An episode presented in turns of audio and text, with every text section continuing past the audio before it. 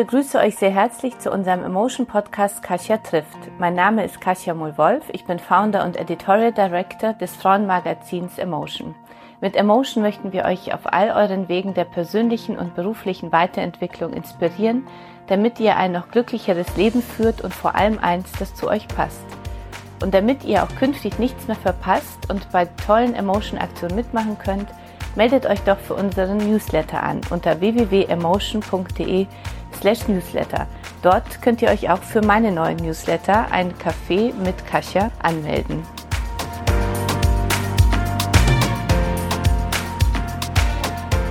Hallo und herzlich willkommen zu Kasia trifft.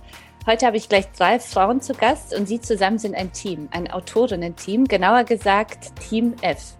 So heißt nämlich ihr gemeinsames Buch, das sie Anfang Februar, also gerade jetzt, äh, veröffentlicht haben und über das wir heute ganz ausführlich sprechen werden. Herzlich willkommen, Julia Möhn, Wiebke Harms und Liske Jags. Hallo. Hallo. Wir brauchen vier Umarmungen am Tag zum Überleben, acht Umarmungen am Tag zum Leben und zwölf Umarmungen am Tag zum innerlichen Wachsen. Basierend darauf haben Julia, Wiebke und Liske ein Buch geschrieben, das zwölf Impulse gibt, mit denen Frauen sich in ihrem Alltag gegenseitig unterstützen und stärken können.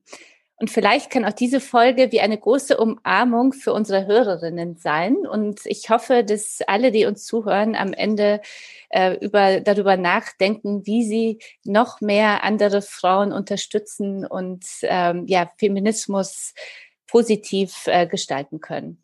Ich freue mich sehr, mit euch zu sprechen jetzt über euer tolles, äh, auch übrigens ein ganz großartig aussehendes Buch. Also ich finde, die Farbigkeit ist äh, wirklich ganz, ganz toll. Könnt ihr ähm, sehen auf dem Instagram. Jetzt mache ich schon für euch die Werbung. Also die Zuhörer mögen es mir bitte verzeihen, aber das sind natürlich auch drei Emotion-Frauen, die das Buch geschrieben haben. Insofern, bevor wir jetzt starten, ähm, würde ich mich freuen, wenn ihr euch kurz einmal vorstellt.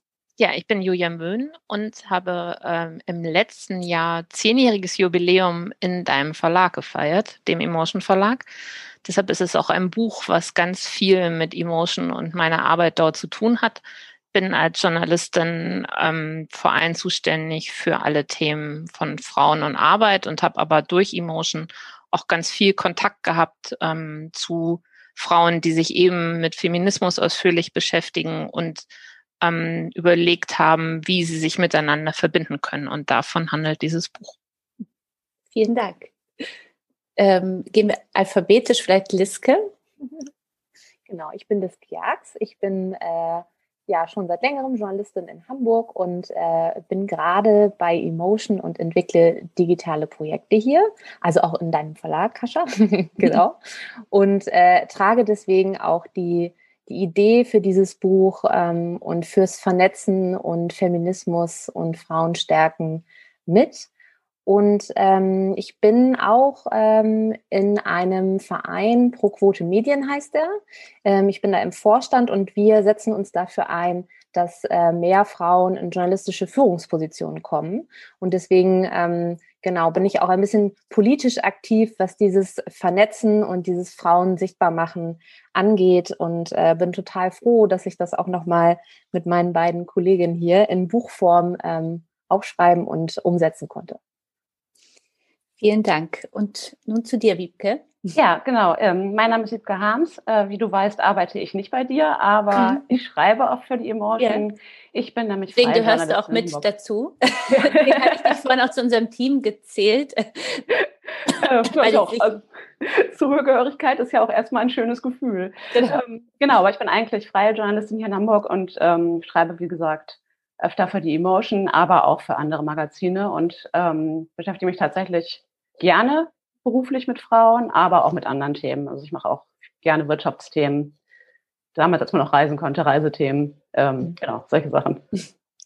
Euer, euer Buch äh, Team F, Feminismus einfach leben, handelt ja von Liebe und Politik, Empathie und Support, Ehrlichkeit, Netzwerken im Kleinen wie im Großen. Es gibt äh, ganz großartige Alltagsimpulse, dazu kommen wir auch gleich noch, ähm, um die kleine Herausforderung des Lebens und große gesellschaftspolitische Fragen besser bewältigen und verändern zu können und um Feminismus einfach zu leben. Wie fühlt es sich an, jetzt so am Ende äh, dieses, äh, dieses Produkt jetzt in den Händen zu halten und ähm, ja, das jetzt äh, in diesem Moment das auf den Markt zu bringen? Wir hatten alle den Moment, als wir es zugeschickt bekommen haben, mhm. alle in unsere Homeoffice-Büros, äh, dass es eisekalt war, als wir es ausgepackt haben. So ist es wohl auf jeden Fall immer, glaube ich, wenn man Bücher äh, im Februar veröffentlicht. Ähm, ansonsten, glaube ich, haben wir es halt geschrieben in dieser Pandemiezeit, aber nicht ahnend, dass es auch auf den Markt kommen würde in einer Pandemiezeit. Mhm. Und ich empfinde das gerade aber als ähm, gerade deshalb das Buch besonders dringlich, weil Frauen natürlich im Moment viel weniger Möglichkeiten haben, sich zu vernetzen auf die Art, wie wir es sonst tun, indem wir zusammen Zeit verbringen und am selben Ort Zeit verbringen. Insofern hoffe ich, dass dieses in der Pandemie geschriebene Buch auch gerade wichtige Impulse dafür liefern kann, wie man es, äh, wie man es trotzdem hinbekommt. Was hat, was hat euch denn zu dem Buch inspiriert? Wie kamt ihr auf die Idee oder wer kam auf die Idee, äh, dieses Buch zu schreiben? Ähm, also das entstand tatsächlich, also du hast ja schon das zitiert mit den zwölf Umarmungen und diese zwölf Umarmungen gehen wirklich zurück auf eine Emotion-Aktion, die man auch immer noch im Netz finden kann, die eben zwölf Umarmungen hieß. Ähm, das entstand ein bisschen in der Zeit ähm, von der ersten, ähm, von der Trump-Wahl, wo Frauen wieder repolitisiert wurden zum Glück, wir auch, ähm, und gemerkt haben, okay, es nützt nichts, wenn wir nur für uns alleine Dinge machen, sondern wir wollen sie auch zusammen mit anderen machen. Mhm. Und ähm, daraus entstand diese Idee von zwölf Umarmungen, indem wir gedacht haben, okay, man braucht ganz viele kleine Ideen, wie man äh, sich mit anderen Frauen verbindet. Und daraus entstand dann ein kleiner Vortrag, den ich äh, mit unserer Kollegin Miri mal gehalten habe auf einem Frauenbarcamp und dort tatsächlich ganz klassisch wie ein Fairy Tale ist unsere, ist eine Buchagentin auf uns zukommen und hat gesagt, mhm. wir daraus nicht ein Konzept machen wollen. Und so ungefähr ist es entstanden. Und ich finde eigentlich sehr schön, dass man ganz viele von diesen Ursprungsideen immer noch in dem Buch findet, was zeigt, dass sie, glaube ich, Bestand haben. Wie habt ihr euch äh, dann im Team zusammengefunden? Also das äh, finde ich ja auch ganz toll und, äh, und spannend, dass ihr das zu dritt geschrieben habt. Also wie findet man sich als Autorinnen-Team zu so einem Thema? Ähm, ja, und welche Geschichten habt ihr jeweils mitgebracht? Da kann ich zumindest ähm, beisteuern, dass für mich fing es alles ja sozusagen an mit einer E-Mail, die Julia mir geschickt hat und eben gefragt hat, ob ich Lust hätte, an dem Buch mitzuarbeiten. Und ich weiß noch, sie hatte mir damals die Einleitung mitgeschickt, die gab es da schon. Ähm, und dass ich die gelesen habe und so gedacht habe, boah, geil, ich habe mega Bock drauf, das zu schreiben, weil ich auch einfach, ich habe total geliebt den Ton da dran mhm. und auch, also dieses Ding, das ganze Grundgerüst, eben die Idee, sich gegenseitig zu stärken, die großen Themen runterzubrechen und eben diese, diese Alltagsimpulse herauszuarbeiten, ähm, dass ich da so fort total on fire war, mitzumachen. Mir ging es auch so. Ich habe auch von Julias E-Mail äh, von diesem Buch erfahren und quasi die Anfrage bekommen, ob ich ähm, mitschreiben möchte. Und ähm, äh, wie Wiebke auch schon gesagt hat, also die Einleitung hat mich auch total überzeugt, aber auch tatsächlich dieses Gefühl, was wir auch öfter mal in diesem Buch beschreiben, wie gut es tut. Ähm, da ist eine andere Frau, die sieht mich und äh, die sieht, was ich kann und was ich bin und sie möchte, dass ich äh, mit meinem Wissen und meiner Arbeit dazu beitrage. Und äh, allein dieses äh, Ansprechen, dieses Vernetzen und dann unter uns dreien, ähm, das ist irgendwie, also wir haben das Buch schon so ein bisschen gelebt, bevor es überhaupt geschrieben wurde. Das war richtig schön. Wenn jetzt unsere Hörer, das ist jetzt euer, euer Elevator Pitch, ja, wissen wollen sofort, ähm, worum geht es jetzt? Also wie äh, euer Buch in ein oder zwei Sätzen, Wiebke? Ja, jetzt kommt natürlich meine große Stärke zum Tragen, dass ich wahnsinnig schnell reden kann. Nee, aber tatsächlich. in, in einer ja. ja. Gute Ideen sind ja immer die, ähm, die man schnell erklären kann. Und zwar mhm. heißt unser Buch ja eigentlich Team F, Feminismus einfach leben, zwölf Impulse für den Alltag. Und das ist es eben, dass wir versucht haben, eine, eine Solidarität, ein handlungsfähig machen und sich gegenseitig stärken, auf den Alltag runterzubrechen, ohne jetzt Strukturen außer Acht zu lassen. Also es ist jetzt nicht so, dass wir sagen, du musst nur dies und das ändern und alles wird gut, aber ich finde, wir haben in dem Buch gute Wege gefunden, um Frauen zu zeigen, dass sie etwas bewegen können und dass es am meisten funktioniert, wenn sie sich zusammentun. Warum hat es euer Buch denn gerade jetzt gebraucht? Also mir geht es auch so, dass ich denke, das ist genau jetzt äh, kommt es zur richtigen Zeit, ja, also die, ähm, dieses Gefühl, äh, Feminismus einfach, aber auch gemeinsam leben, ja, das, es kommt ja viel, finde ich, daraus, ähm, die, warum gerade jetzt?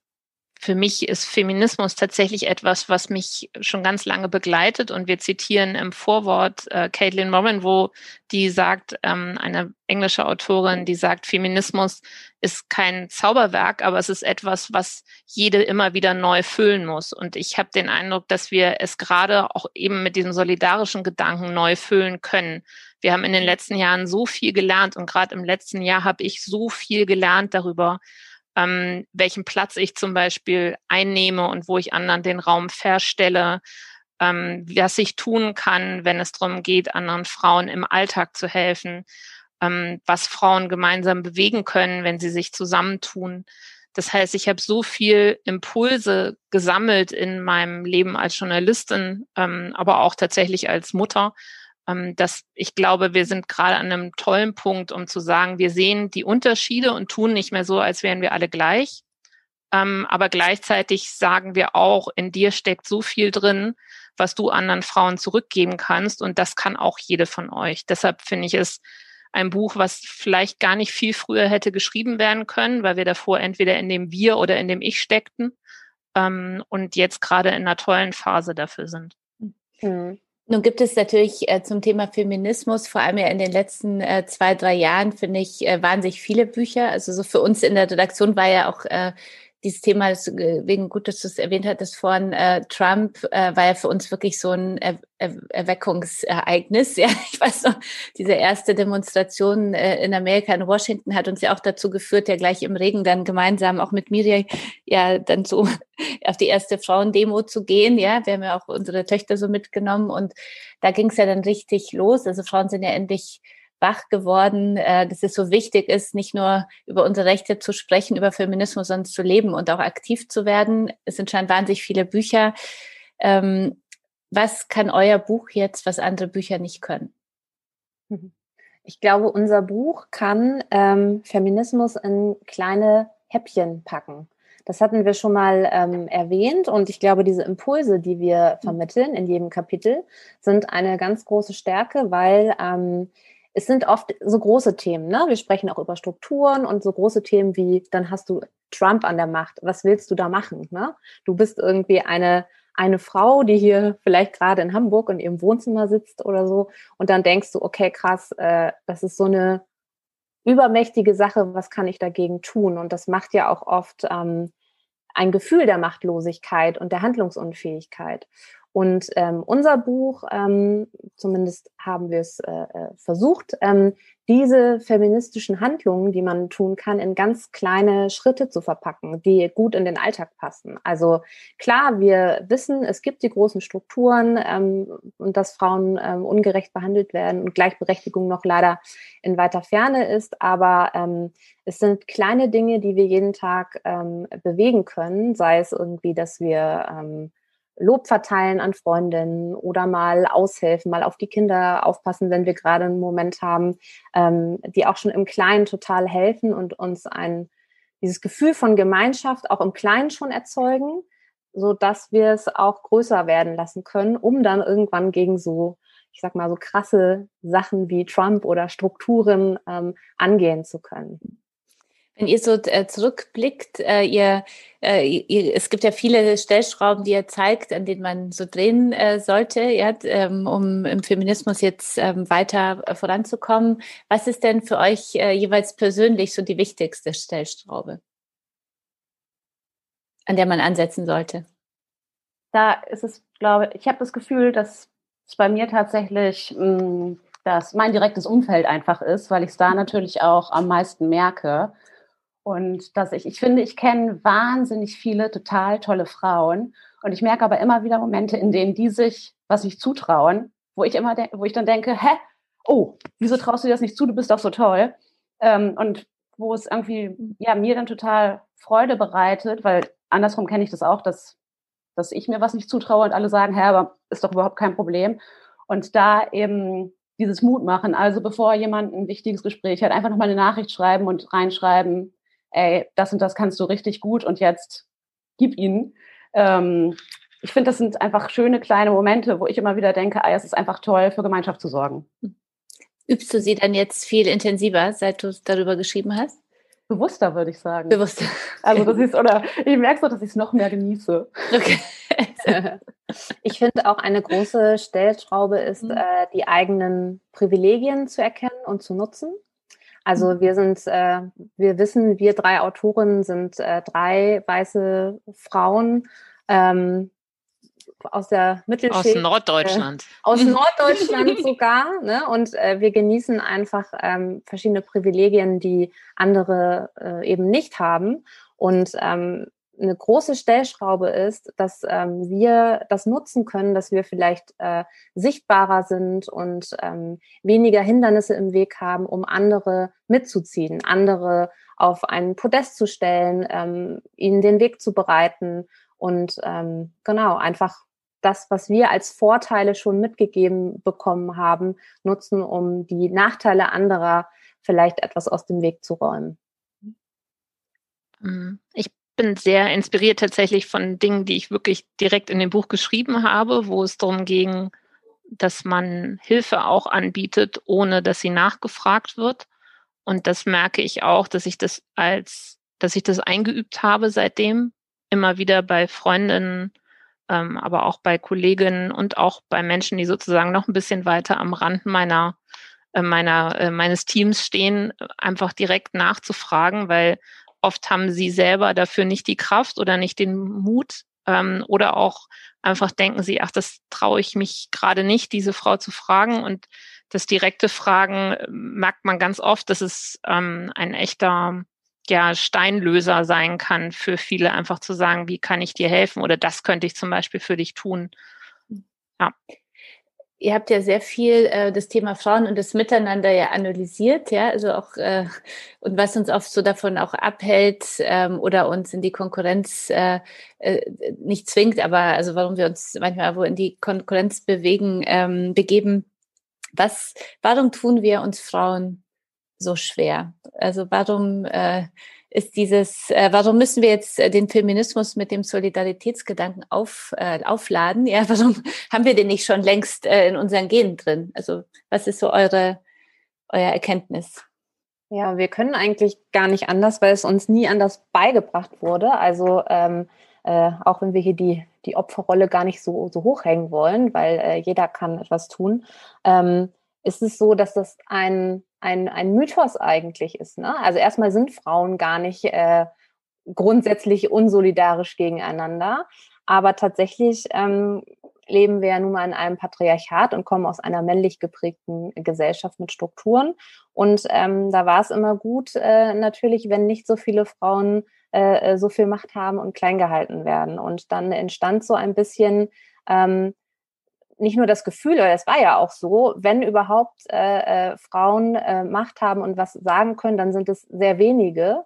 Ähm, und deswegen ist so dieses Gefühl entstanden, vermutlich bei ähm, vielen von uns, okay, wir müssen die Ellbogen ausfahren und äh, uns gegenseitig äh, runterhalten, weil nur ich alleine kann es nach oben schaffen, zum Beispiel im Jobkontext oder irgendwie es gibt nicht genug Männer oder wie auch immer. Und natürlich hat das ja auch historische äh, äh, Gründe, ne? ähm, wenn man als Frau noch angewiesen darauf war, natürlich und noch nicht arbeiten durfte, auf das ähm, Einkommen des Mannes. Aber im Prinzip ist das ähm, eigentlich so ein, ein Relikt aus dem Patriarchat, was uns weismachen will, ähm, wir müssen miteinander konkurrieren, weil ähm, wir sind nicht gut genug und es gibt zu wenig Plätze für uns.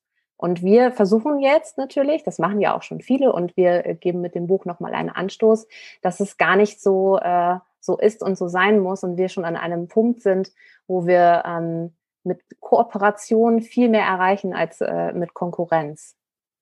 Plus ist es natürlich ja auch eine, eine Frage davon, wie es dargestellt wird. Und es ist ja bis heute so, wenn Frauen zum Beispiel im beruflichen Kontext ein eine Auseinandersetzung haben, die rein sachlich ist, wird es ja trotzdem meistens dargestellt, als wäre es eine emotionale Auseinandersetzung, obwohl ich glaube mittlerweile also viele Frauen ja auch total gut im Job diskutieren können, ohne dass da irgendwas persönlich wäre, aber es wird ihnen halt häufig nochmal so angelastet. Mhm. Und das ist, glaube ich, auch einfach was, was man lernen kann, sozusagen zu sehen und einfach festzustellen, okay, da haben jetzt zwei Kolleginnen ein fachliches Gespräch geführt, was ein bisschen heftiger war, aber deswegen war das jetzt kein schlimmes Wort, Zickenkrams. Mir, mir hat es auch sehr geholfen, muss man sagen, sich für das Buch nochmal mit einigen Studien zu dem Thema zu beschäftigen und mit ein paar Anstößen, die halt zum Beispiel sagen, wenn wir das selber im Kopf haben, dass Frauen uns persönlich nicht unterstützt haben, dann sollten wir doch mal schauen, welche Erfahrung war das, ähm, die uns zu dieser Einschätzung bringt. Und meistens ist das eine große Verletzung, die wir halt im Zusammenhang mit einer Frau erfahren haben. Aber wie Liske richtig sagt, gab es halt oft, vor allem in unseren früheren Berufsleben, Abschnitten, ähm, tatsächlich nur die eine Frau. Und wenn die dann eben nicht solidarisch mit uns war, dann haben wir das abgespeichert, als Frauen sind nicht solidarisch miteinander, während wir wahrscheinlich äh, auch mindestens einen Mann erfahren haben, der nicht mit uns solidarisch war, der auf unsere Kosten Karriere gemacht hat, was auch immer. Aber den speichern wir nicht so stereotyp ab. Ähm, so, und das fand ich einen guten Hinweis, einfach selber zu schauen, was, was steht am Anfang dieser Einschätzung und können wir sie nicht überschreiben. Mhm. Das finde ich einen ganz, äh, ganz spannenden Punkt, weil ich frage mich, also ähm, folge ich euch total, ja, also erwischt mich gerade auch beim Zuhören, ja, und auch an, an, der einen oder anderen Stelle im Buch, dass man sagt, genau so, äh, ja, ist es oder kenne ich, ja, so eine Situation oder, oder so eine Frau habe ich erlebt, aber wie kriege ich das wirklich aus dem ähm, aus meinem Kopf raus, diese Stereotype, so für unsere Zuhörerinnen und Zuhörer, so den schnellen Impuls zum Üben, ja, so wie, ähm, wie gehe ich damit vor, weil das ertappt sich ja jeder, ich glaube, so äh, ehrlich sollten wir sein, dass ähm, auch wenn wir denken, wir sind sehr feministisch geprägt, also jeder hat ja, wie du gesagt hast, schon seine eigenen Erfahrungen und ähm, und erwischt sich auch mal wieder äh, immer mal wieder in irgendeine Stereotype. Wie ähm, gehe ich jetzt am besten dagegen vor? Wie werde ich besser? Wie lebe ich besser Feminismus nach Team F? Also wir haben im Buch zum Beispiel auch über das Thema Lästern geschrieben.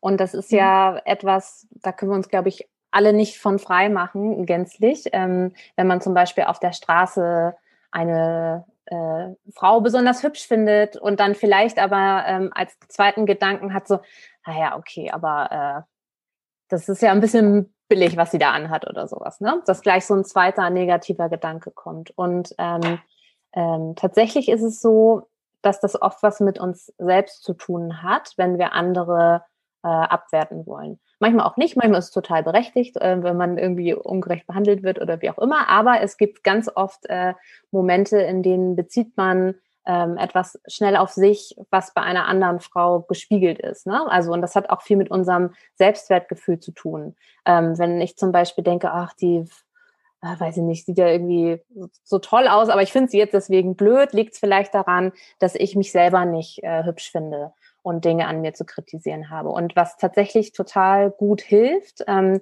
diese Gedanken zu beobachten. Also ähm, diese Gedanken hat, hat jeder mal, einfach so ein bisschen, wir haben im Buch gibt es auch das Zitat, die, die schmutzigen Gedanken, die uns dann äh, äh, begleiten und begegnen.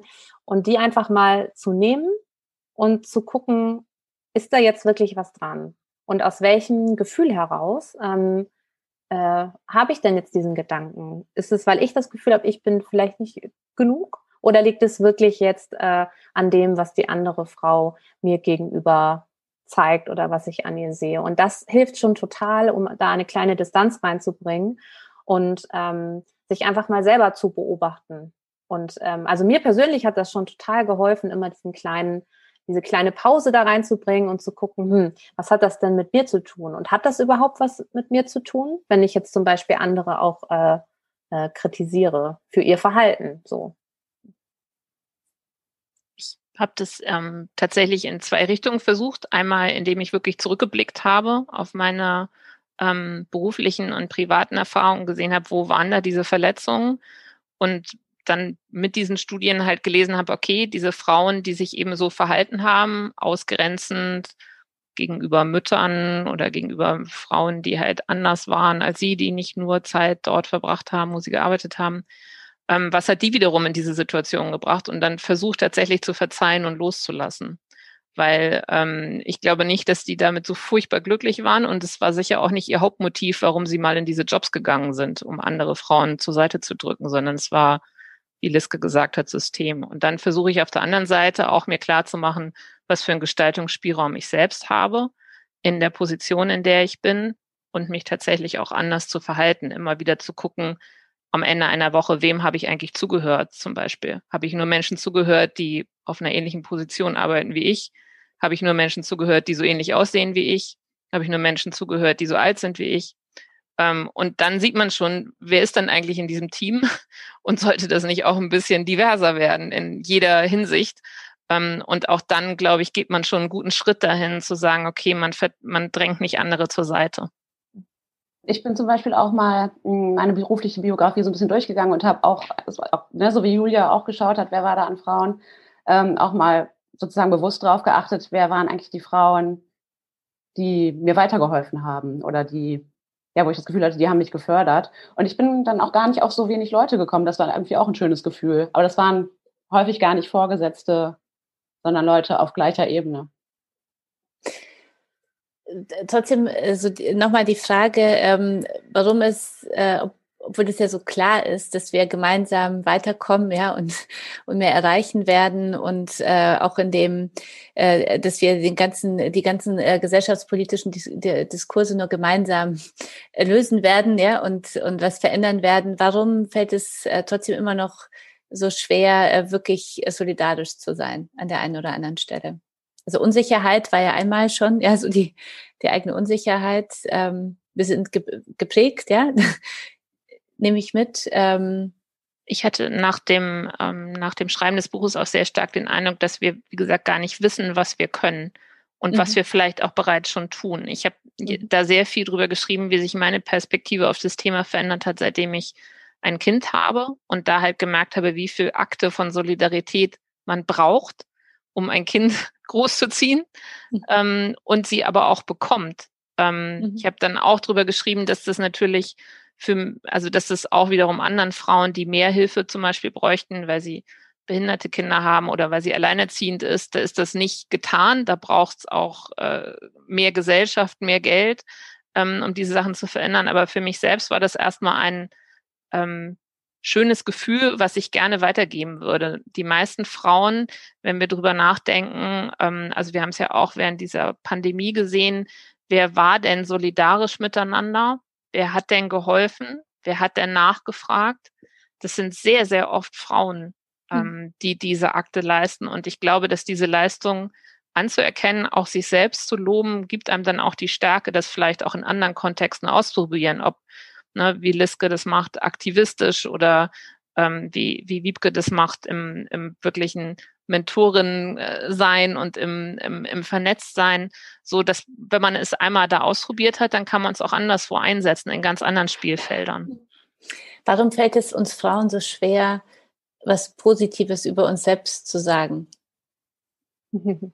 Das ist auch ein bisschen ein, ein kapitalistisches Thema, konnte ich von äh, Melodie Michelberger lernen, mhm. die äh, eine unserer Protagonistinnen im Buch ist.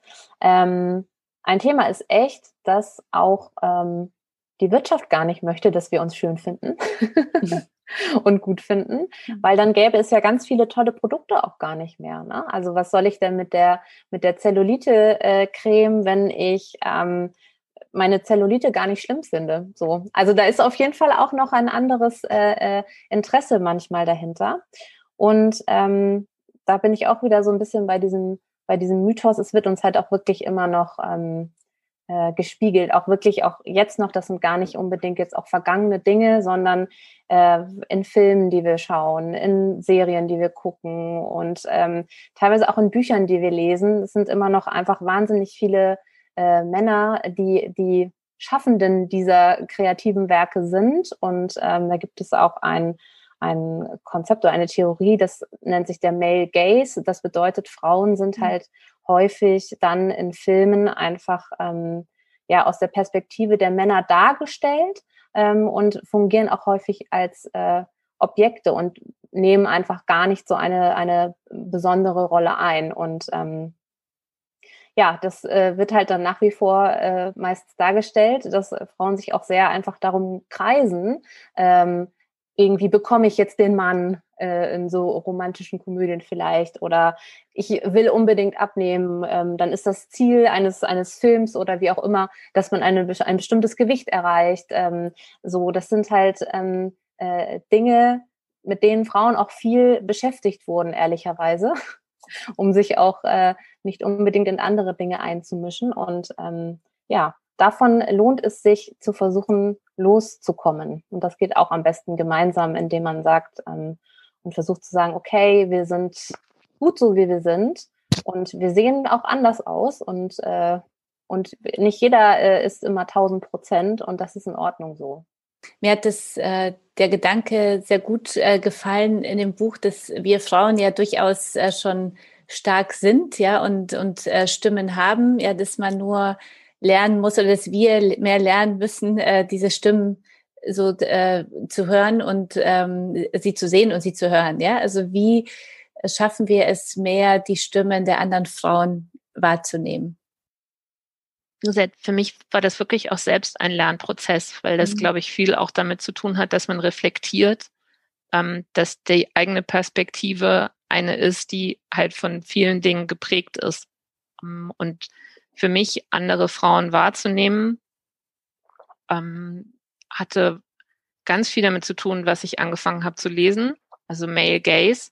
Ich habe mhm. neulich mal festgestellt, ich bin, habe Germanistik studiert, dass ich in meinem gesamten mhm. Germanistikstudium eine Frau gelesen habe und ich habe lange studiert. Ähm, das heißt, das hilft dann schon mal, wenn man anfängt, auch Bücher zu lesen, die von Autorinnen geschrieben werden. Ähm, das nehme ich zum Beispiel als extremen Fortschritt wahr gerade. Und ganz viel wirklich im letzten Jahr habe ich äh, gelernt über ähm, meine eigenen Rassismen, muss man sagen. Also wie wenig ich über schwarze Frauen ähm, weiß und wie wenig mit ihnen zu tun hatte und immer noch habe, ist etwas, was einem ja nicht angenehm ist, das festzustellen. Und ähm, ich finde es auch keinen leichten Weg, es zu ändern. Wir haben das versucht, in dem Buch klarzumachen, dass es sich aber trotzdem natürlich wahnsinnig lohnt, diesen Schritt zu gehen. Und ich würde das gerne nochmal an Wiebke weitergeben, weil wir können es ja sagen, Wiebke hat das Kapitel Kämpft zusammengeschrieben. Mhm. Ähm, ah. wo, äh, Langsam komme ich näher. Liebe Zuhörer, genau. es ist nämlich so, dass man nicht weiß. Ich habe gedacht, ob ich jetzt irgendwie was überlesen habe, aber man muss herausfinden, welches Kapitel von wem geschrieben worden ist. Genau, das klingt jetzt ein bisschen so, als hätten wir noch ein Gewinnspiel daraus gemacht. Aber es, äh, genau, aber insofern hat die, die ähm, hat mhm. Wiebke dazu, glaube ich, noch bestimmt mhm. weiterführende mhm. Gedanken. Ja, da ist natürlich das, das Ding, dass der, ja, der deutsche Feminismus und die deutsche Femi äh, Frauenbewegung natürlich auch immer sehr weiß geprägt war und da einfach immer viel übersehen wurde, weil es eben das, das Schwierige ist natürlich, dass einerseits es um Zusammenhalt geht und gemeinsam was zu erreichen, aber diese Anerkennung der Differenz in einem gemeinsamen Kampf ist, ich meine, es ist ein Thema, was auch ist jetzt nicht sozusagen aus der Erkenntnis heraus gelöst, sondern das sind halt stete Aushandlungsprozesse, wo es auch eben darum geht, dass zum Beispiel wir weißen Frauen auch einfach gucken müssen, wo können wir auch mal beiseite treten? Wo können wir wenn wir für ein Panel gefragt sind, zum Beispiel einfach sagen, so, hey, wer ist denn sonst noch eingeladen und warum sind da alle weiß? Ähm, solche Sachen, weil da einfach sehr lange Zeit schwarze Frauen, Frauen mit Migrationsgeschichte, aber auch Frauen mit Behinderung, also alle Gruppen, die überall immer übersehen werden, natürlich auch in der deutschen Frauenbewegung ganz viel untergegangen sind. Mhm. Und es geht auch viel ums Zuhören. Also wir sind, glaube ich, schnell in so einem Modus, wo wir versuchen zu erklären und zu rechtfertigen. Aber ähm, viel äh, besser wäre es, wenn wir einfach erstmal zuhören. Und weil wir ja schon auch gesagt haben, das sind ja zum Teil gar nicht unsere Lebensrealitäten. Wenn wir nicht, nicht schwarz sind oder keine Behinderung haben, dann wissen wir ja auch nicht zwingend, wie es der anderen Person geht. Und ähm, vielleicht einfach mal, bevor man gleich mit einer Reaktion kommen will, auf etwas einfach mal zuzuhören, sich die Zeit zu nehmen und auch ähm, bereit zu sein, sich weiterzubilden, sei es durch Gespräche oder Bücher. Es gibt ja einfach wahnsinnig viel mittlerweile, äh, ganz tolle äh, Literatur oder auch Podcasts und Filme, sich in diese Themen weiter einzuarbeiten. Und ähm, das lohnt sich auf jeden Fall. Es geht ja auf dem Weg jetzt äh, nach, nach vorn, jetzt im Beruf, äh, geht es ja trotzdem vielen Frauen so, dass sie ja einsam sind in, in Männerrunden. Ja, das ist, ähm, das kenne ich äh, noch von früher vom Konzern, ähm, wo es ja nicht immer auch Frauen gibt, die, äh, die, die äh, wie ich äh, immer sage, da, danke, dass das erwähnt worden ist, Frauen, Frauen, ja, so, die Frauen, Frauen sind, die anderen dann ähm, nach sich ziehen. Ähm, wie schaffe ich jetzt so, ähm, um schnell was zu lernen, solche äh, Frauen untereinander also voranzubringen, auch wenn sie in der Minderheit in einer großen Männerrunde sind? Was sind so eure Learnings? Das könnt ihr uns da auf den Weg geben, weil das ist eine Frage, die ich immer wieder gestellt werde. Ja, wie, wie schaffe ich es, so Gehör zu finden in Männerrunden und ähm, was mache ich, wenn die einzige andere Frau dort äh, gar keine Frauenfrau ist, sondern das ganz toll findet, in so einer Männerrunde allein zu sein? Ja, wie, wie komme ich jetzt äh, da trotzdem weiter? meine, da kann man natürlich auch noch ein bisschen drauf hoffen, dass es dann analog zu den Frauen, Frauen vielleicht auch einen Frauen-Mann gibt. Mhm. Ähm, die gibt es ja mittlerweile auch, die auch? Bock mhm. haben, da zu unterstützen. Mhm. Ähm, aber ich glaube, ansonsten hilft es zum Beispiel, oder also meine eine Stelle, die ich einfach sehr in dem Buch mag, ist von Julia so eine schöne Aufzählung auch zu Netzwerken, weil ich da einfach immer wieder denke, wenn man, wenn man sie liest, so, wow, es gibt einfach eigentlich so viele richtig coole Frauennetzwerke, äh, die auch so sehr branchenspezifisch sind. Und das ist zumindest schon mal was, es bringt dann natürlich in dem einen Meeting nichts, mhm. aber es bringt einem erstmal eine gewisse, ja, so einen gewissen Rückhalt und auch einfach die Möglichkeit, sich auszutauschen. Und dann, ähm, da haben wir auch einen Impuls im Buch zu, ähm, geht es einfach darum, dass man auch die Regeln von Meetings ändern kann. Und jetzt würde ich tatsächlich an Julia übergeben, weil das ist ihr Impuls. Ja, das stimmt, weil auch gut untersucht worden ist, ähm, wann Frauen in Meetings Gehör finden und wann nicht. Und tatsächlich müssen sie die Supermajorität stellen, damit sie genauso viel reden wie Männer. Ähm, das heißt, wenn eine Gruppe ist von fünf, dann müssen vier davon Frauen sein, damit der Frauenanteil, damit der Frauenredeanteil genauso groß ist. Ähm, ansonsten redet der Mann immer am meisten und wir haben die verhängnisvolle äh, Einschätzung, dass der, der am meisten redet, am wichtigsten ist. Das heißt, Frauen bekommen da auf zwei Arten ähm, ein Problem. Und es ist unter anderem, haben wir dort die Geschichte erzählt von Amplification im White House von Obama. Die haben es so gemacht, die Frauen, dass sie, wenn sie dort zu zweit waren und eben nicht gehört worden, und so war es unter Obama in der ersten Zeit auch, der hatte zwar viele tolle Frauen, aber er hat ihnen auch nicht wirklich zugehört. Ähm, dann haben die die Strategie vereinbart. Was mich auch überrascht hat, oder? Weil er immer so, also ich, Obama ist für mich so der große Womanizer. Also ja. Womanizer ist ja gefährlich zu sagen. Entschuldigung, ihr wisst, was ja. ich meine. Also der Feminizer. Frauen, Feminizer. Ja. so. ja. Fand ich ganz interessant, ja. Das ist gar nicht so. Ähm, ja, ich habe äh, tatsächlich in, äh, also als wir das Buch abgegeben haben, ist seine eigene Biografie rausgekommen, wo er auch was dazu sagt. Er sieht es ein bisschen freundlicher, als die Frauen es in der äh, Regierung, also seine eigene Rolle sieht er etwas freundlicher, ähm, äh, als, als es Frauen in der Regierung gesehen haben. Auf jeden Fall, was die gemacht haben, ist, wenn sie in einem Meeting waren, eine Frau hat etwas gesagt, dann hat die andere Frau in dem Raum das wiederholt und Bezug auf diese Frau genommen. Sie haben das Amplification genannt, also Verstärkung. Und das ist tatsächlich auch eine gute Idee, wie man es schafft, damit man nicht überhört wird. Na, also damit diese Frau nicht überhört wird oder was wir auch schreiben, dass man nicht äh, Opfer von Heap-Eating wird. Also ein Mann nimmt dann diese Idee auf und verkauft sie als seine eigene. Und das sind ähm, Ideen, die fühlen sich manchmal vielleicht am Anfang ein bisschen mechanisch an, aber äh, sie sorgen in der Tat dafür, dass die Ideen der Frauen nicht untergehen. Ein, äh, ein äh, schöner oder schöne Impulse gibt es ja auch zum Thema Lob. Das fand ich auch ganz schön, weil ich äh, merke ja, dass wir Frauen, ähm, und das kenne ich auch von uns, äh, von mir selber auch, also immer, ich erkenne mal sehr schnell, was sie nicht gut gemacht hat und was man verbessern kann, etc. Aber so das Thema Lob ja, ist ja eher äh, so selten, äh, selten genutzt. Ähm, wie kann ich äh, jetzt lernen, mich mehr oder andere auch mehr zu loben? Also das hilft auf jeden Fall, das äh, zu kultivieren und das quasi auch strategisch zu machen, weil ähm, wie du schon sagst, wir kennen das, manchmal fühlt es sich auch gar nicht so gut an, wenn man ein Lob bekommt und man denkt so, naja, war es jetzt wirklich so gut oder also man kann es gar nicht so richtig annehmen. Und ähm, ein Trick ist es einfach zu sagen, ähm, doch, ich probiere das jetzt und ich mache das auch ähm, strategisch zum Beispiel mit einer Freundin oder einer Kollegin zusammen. Das ist auch einer unserer Impulse, dass man sich ähm, eine Person sucht, äh, die, wo man weiß, die will einem etwas Gutes. Und ähm, dass man quasi miteinander einen Deal eingeht und sagt, so, ähm, wenn wir jetzt äh, gute Dinge tun, für die äh, wir Lob verdient hätten und wir bekommen sie vielleicht nirgendwo anders, dann loben wir uns gegenseitig. Und zwar ähm, bedingungslos und ähm, sich wirklich immer gegenseitig vorhalten, hey, das sind hier deine Erfolge, das ist das, was du erreicht hast. In der Situation war total gut, dass du äh, dies und jenes gemacht hast. Ähm, also wirklich einen, wirklich den Fokus darauf richten, weil wir viel zu häufig den Fokus ne, auf die negativen Sachen legen bei uns und manchmal auch bei anderen. Und es hilft total, das echt zu üben. Also ich habe das selber mit einer Freundin, ähm, deswegen ähm, habe ich das auch aufgeschrieben. Wir äh, sprechen wirklich, also mindestens einmal wöchentlich und, und sagen uns, wie toll wir sind. Aber äh, ähm, ja, also mal äh, ohne Anlass, mal mit Anlass und ähm, versuchen uns einfach zu zeigen, das, was wir manchmal selber bei uns nicht mehr sehen können, wenn wir gerade vielleicht ähm, eine nicht so gute Phase haben oder gerade eine Niederlage kassiert haben oder so. Also uns einfach gegenseitig wieder aufzubauen. Und ich muss auch sagen, ich merke das, je öfter man das macht, desto mehr glaubt man es auch dann glaubt man irgendwann selber, ja Mensch, äh, da hatte ich ja tolle Erfolge und da mache ich schon Sachen gut. Und dann fällt es einem tatsächlich, also zumindest mir, auch leichter, mich wirklich selber mal zu loben für Dinge. Ein guter Einstieg.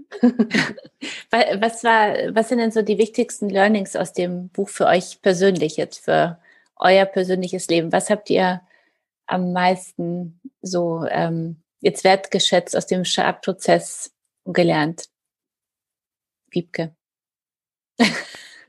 ähm, ja, das ist äh, ehrlich gesagt schwierig, weil ich habe das Gefühl, ich meine, so ein Buch zu schreiben dauert ja auch lange, deswegen ist es mhm. wahnsinnig viel, was ich daran gelernt habe. Ich glaube, es ist auch so viel, dass ich es noch gar nicht so, so weit runterbrechen kann. Ich meine, für, für mich selbst ist auch ähm, aus der Beschäftigung mit den Kapiteln, mit denen ich mich zusammen habe, irgendwie für mich nochmal die totale Bestärkung, dass ich, ähm, dass ich sozusagen gern Teil davon sein möchte, tatsächlich von einer größeren Bewegung und einer, aber eine Bewegung, die irgendwie viel, möglichst viele Leute mitnimmt.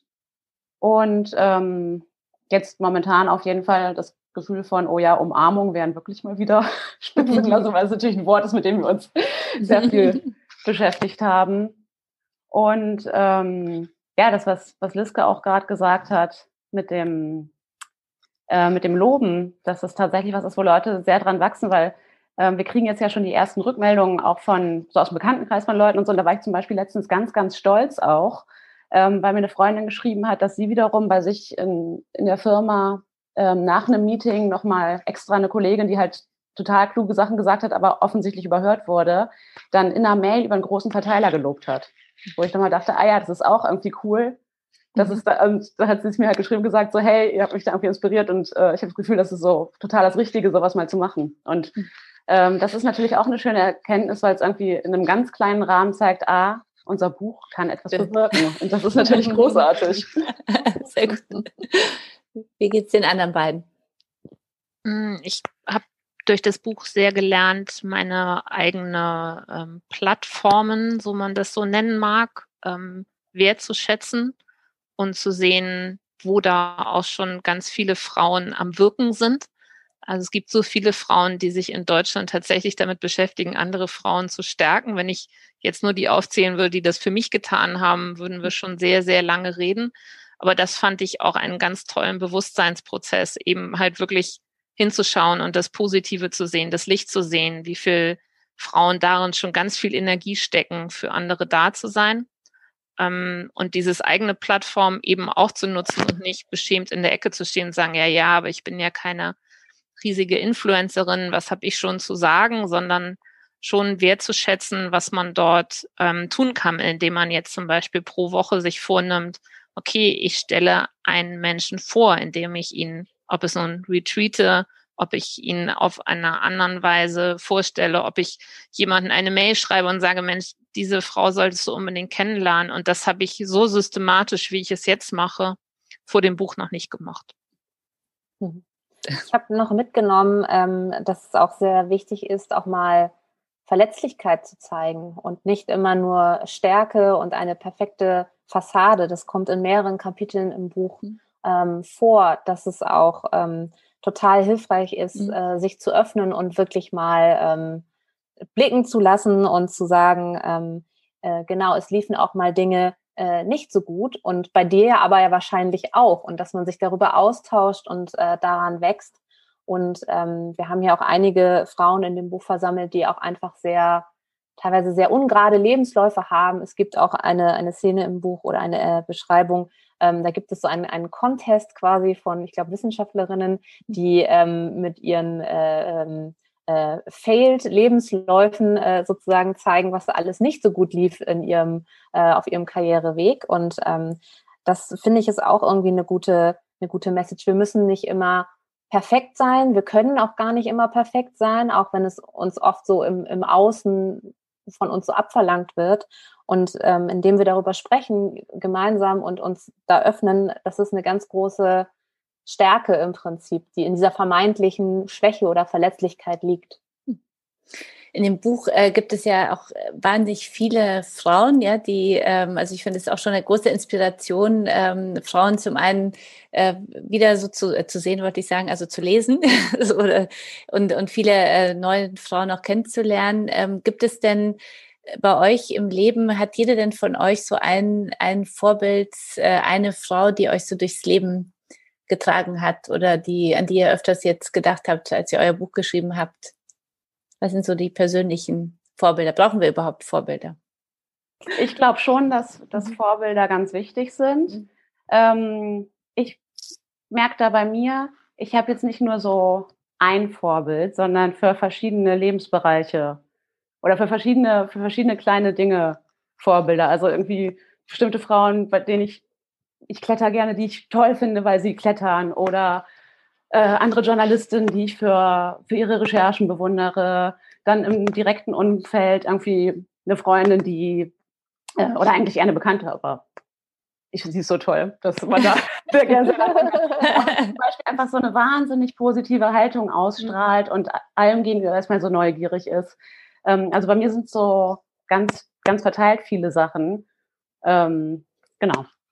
Die ich jetzt, also was natürlich auch schön war an dem Schreibprozess, dass man sich da auch nochmal das alles wieder vor Augen rufen konnte. Und auch wenn jetzt, wenn, wenn ich selbst nochmal reinlese, ist natürlich auch irgendwie cool, so über die Leute, die ich selbst erlebt habe, ähm, was zu lesen, auch wenn ich selbst geschrieben habe.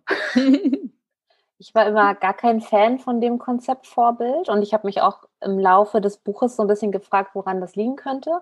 Und ich glaube, es war immer so ein bisschen, dass ich das Gefühl hatte, das sind ja unerreichbare Frauen. Also ich habe mich eher daran gemessen, um zu sagen, ja, also ich, ich werde ja nie ein Weltstar wie Beyoncé, wenn ich jetzt wollte, zum Beispiel. Und das hat mich, glaube ich, immer eher so ein bisschen ähm, eher ein bisschen eingeschüchtert, das Prinzip ähm, Vorbilder. Und jetzt habe ich aber auch ähm, mit der Beschäftigung des Buches, wir haben ja nicht nur ähm, auf prominente Frauen geguckt, sondern ja auch wirklich in unserem Umfeld.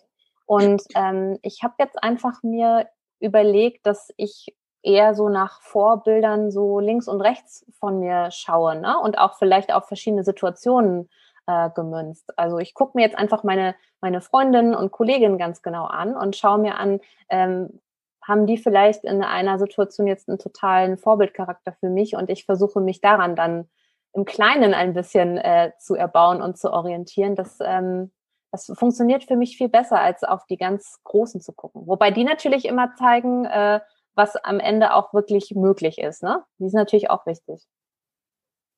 Ähm, glaube auch, dass ich mich dem Thema inzwischen durch dieses Buch ein bisschen anders nähere. Und im Moment finde ich Teams ganz toll. Also zum Beispiel ähm, im Buch erwähnt und von Emotion letztes Jahr auch ausgezeichnet ist zum Beispiel Eden. Und die ähm, zum Beispiel mag ich schrecklich gerne einen ähm, äh, äh, Co-Creation Space in Hamburg. Und das sind vier Frauen, die sich dafür, fünf Frauen, die sich dafür zusammengetan haben. Die sind ganz, ganz unterschiedlich und gerade diese Unterschiedlichkeit macht die aber als Team stark. Und das finde ich gerade wundervoll. Ihr schreibt ja in dem Buch, dass wir uns selbst immer mit mehr Liebe begegnen sollten. Ja, das ist ein ganz, äh, eine, also finde ich ein ganz, ähm, ein ganz wichtiger Hinweis, ähm, dass wir lernen, so zu erkennen, was wir selber alles können und ähm, und wie gut wir sind. Ja, dass wir stolz auf uns sind, dass wir lernen, uns selbst auch zu loben, also wir auch andere zu loben. Ähm, was sind denn eure persönlich wichtigsten Stärken? Seid ihr ja Profi drin nach diesem Buch? Also insofern. Über unsere Stärken. Geht doch mal auf, genau. Einfach jede so mal spontan, überzeugend, selbstbewusst äh, die drei Stärken. Also ich glaube, Ja, das habe ich jetzt auch in der letzten Zeit erst so richtig gemerkt, dass ähm, eine meiner Stärken ist, äh, ich glaube, Leute in Kontakt miteinander zu bringen, Frauen zu vernetzen. Das habe ich ja jetzt auch ein bisschen ähm, institutionalisiert, dadurch, dass ich in einem Verein bin, der auch Frauen vernetzt.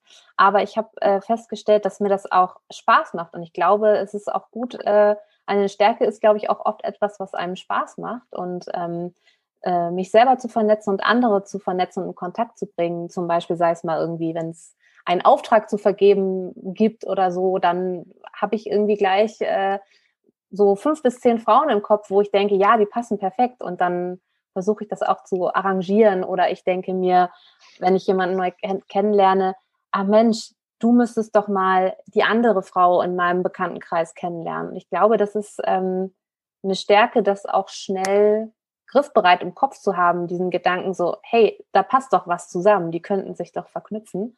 Und ähm, ja, das, das ist meine Stärke. Gut, Wiebke. Ähm, ich würde sagen, im beruflichen Kontext. Ich könnte auch gerne drei äh, oder mehr sagen. Also ihr habt ja viele, viele Stärken, aber so die Top drei. ähm, genau, bei, also bei mir ist es auf jeden Fall im beruflichen Kontext, dass ich meine, das sagen alle Journalisten über sich, dass sie neugierig sind, aber ich glaube, bei mir ist es eher die Fähigkeit, dass ich an allem und jeder Person spannende Dinge, also spannende Facetten finden kann und auch irgendwie dann sehr große, sehr große Freude dran habe, mich damit zu beschäftigen. Ähm, dann würde ich noch sagen, ich habe nicht so ein großes Problem damit, Dinge anzusprechen, die unangenehm sind. Ähm, ich bin witzig, und ich bringe Dinge schnell auf den Punkt. Deswegen bin ich schon fertig. Sehr gut. Liske kann jetzt noch überlegen, wie sie zwei Stärken kurz noch reinbringt am genau. Ende. Meine Stärken zu vertiefen. Deswegen vertiefen. nur diese eine Stärke noch genau. Ich, ich kann das auf jeden Fall schon mal absolut bestätigen, was die beiden gesagt haben. Das ist so true. Schön. Ähm, ich bin die Frau, die die Haus-WhatsApp-Gruppe und den Haus-Adventskalender betreibt. Insofern würde ich sagen, für andere da sein ähm, ist etwas, was ich schrecklich gern mag und auch gut kann. Ähm, und im beruflichen Kontext finde ich immer, oder auch für mich als Person ist es, ähm, ans Ende der Welt zu schauen und zu sehen, ob es da noch eine andere Idee gibt, ist eine Stärke und eine Leidenschaft. Zwei und das dritte? Und das dritte, ich darf jetzt ja nicht auch Humor sagen. doch, doch, das können wir alle drei Aber ich würde sagen, das hat uns, das da hat uns durch, das, durch das Schreibjahr auf jeden Fall gebracht, dass wir äh, auch immer wieder zum Witz zurückgekommen sind. Das kann ich auch nur bestätigen, weil ich, ähm, ich finde auch wir, Julia, wir haben ja das letzte Arbeitsjahr auch immer wieder überstanden, weil wir jedes Mal immer was zu lachen haben. Ja? Also ich in jedem Meeting. Und Liske, noch deine, äh, jetzt hast du schon Vertiefung und. Ja, jetzt äh, klaue ich mir das noch mit dem Humor, weil das mit sind Humor. alle drei. Aber ich würde auch sagen, ich kann mich einfach gut auch für Dinge begeistern. Also wenn ich einmal Feuer für was gefangen habe, dann äh, äh, kann ich da wirklich, also mich sehr äh, reinlegen, wie man so schön sagt, und, und einfach, ähm, einfach wirklich einen sehr, sehr guten Drive und, und gute Laune entwickeln und glaube ich auch äh, die, also andere Leute auch mit dieser Begeisterung anstecken wollen wir alle natürlich und alle, die uns zuhören, jetzt zum Team F dazugehören. Wie machen wir das denn am besten? Da führt man einen sehr langen Antrag aus und äh, nee, tatsächlich. Überweist zuerst nochmal ja. Geld. also ich würde jetzt mal meinem Paul-Konto sagen. Nee, ähm, tatsächlich ist, es klingt natürlich ein bisschen billig, aber ein guter Einstieg ist natürlich, das Buch zu lesen, uns bei Instagram ich zu folgen. So ähm, und dann ist, finde ich, das Schöne daran, die zwölf Impulse, die wir haben, sind alle ziemlich unterschiedlich. Und es ist jetzt auch nicht so, man muss es gar nicht von vorn nach hinten lesen. Mhm. Also man kann es sehr gut nach, von vorn nach hinten durchlesen, aber man kann sich auch mal was rauspicken. Und ähm, ich glaube, das ist einfach ganz schön, weil dann jede auch von den Impulsen her vielleicht erstmal was finden kann, was ihr, was ihr gut passt. Also wir haben ganz konkrete Sachen drin, wie auch zum Beispiel eine Anleitung, wie man Wikipedia-Artikel für Frauen, die da noch nicht bedacht wurden, aber das mhm. verdient hätten, schreiben kann. Was also was so sehr Konkretes ist, genauso wie kleine Meditationsanleitungen, ähm, was vielleicht manchen erstmal zu spirituell erscheint. Und das finde ich irgendwie schön, weil wir dadurch, oder das war uns auch wichtig, so einen breiten Zugang zu ermöglichen. Und darüber findet dann, glaube ich, jede ihren Weg. Und dann immer schön für andere Frauen da sein. Ja, und ich glaube, wichtig ist auch ähm, zu sagen, ähm, dass man erstmal nicht nicht in, im Team F drin ist. Also das, vielleicht bist du ja auch schon im Team F so und weißt es halt noch nicht oder ähm, tust ja schon viele Dinge, die ähm, einfach da sind. Also ich glaube einfach der Gedanke, ähm, dass man sagt, okay, ich möchte was für andere Frauen tun und andere Frauen stärken, so und eigentlich gehörst du schon, bist du schon gleich drin mit im Club. Und dann kannst du noch gucken, wie du es äh, weiter in die Welt hinausträgst und äh, was du aus dem Buch noch mitnehmen kannst. Das, das fand ich schon ganz wundervoll. Ich hab, merke, äh, wenn ich jetzt Menschen das Buch schicke, also entweder die schon vorkommen oder welche, von denen ich halt unbedingt möchte, dass sie es lesen, äh, dann schreibe ich auch immer ganz, äh, du bist schon in meinem Team F. Mhm. Ne? Also ich ja, glaube, es ist, äh, mhm. es ist wirklich eine, ähm, es ist ein, ein groß gefasster Gedanke, der ähm, ja wirklich sehr, sehr viele Menschen enthält. Ich habe auch schon, ne, ich fand das toll, dass Wiebke gesagt hat, es gibt ja auch ein paar Männer darunter, also durchaus der solidarische Mann ähm, äh, darf zum Beispiel auch gerne ins Team F dazu gehören. Ähm, und in dem Jahr haben wir, glaube ich, auch noch so viel mehr darüber gelernt, was irgendwie, ähm, wie irgendwie das Thema Frau sein ähm, ganz äh, neue Kategorien enthält und viel mehr enthält als das, was wir so stereotyp immer denken, okay, nur meine Mutter. die ist auch drin auf jeden Fall. Das, äh, äh, also wir können, ich kann es auch nur unterstützen. Ähm, ich freue mich sehr, zum Team F jetzt auch dazu zu gehören und möchte alle, die uns zuhören, äh, ermutigen, ähm, einmal auf die Instagram-Seite zu gehen, dann das Buch äh, zu kaufen und weiter zu verschenken, damit das Team noch viel, viel größer wird.